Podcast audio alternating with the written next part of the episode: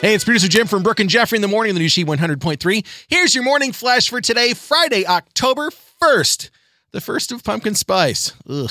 The NFL dropped the bomb in its Pepsi Super Bowl halftime show coming up this season, and it's a Mount Rushmore of hip hop. Dr. Dre, Snoop Dogg, Eminem, Mary J. Blige, Kendrick Lamar, all going to be at Super Bowl 56, February 13th at the new gigantic SoFi Stadium in Inglewood, just outside of Los Angeles. Should be a big show, but of course, it will pale in comparison to the best Super Bowl halftime ever. I've said it before, I'll say it again Prince. You won't be Prince. Won't even get close. McDonald's announced yesterday an old friend's coming back.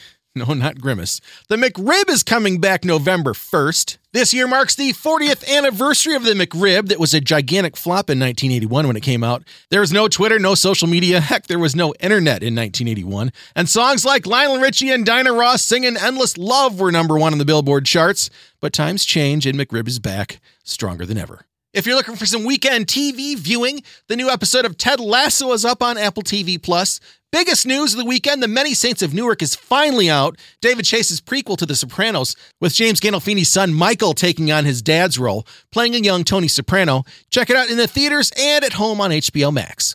And finally, congratulations to Tammy Olis of Hebron. She was my 20th caller after 920 when she heard that second song from JTN, and she won the first She $500 Workday double play of the day. Still have two more chances today with Jay Styles at 220 and 520. Just be that 20th caller, and you too will be in the money. And thanks again for listening to New She 100.3. It's the 80s, 90s, and 2000s.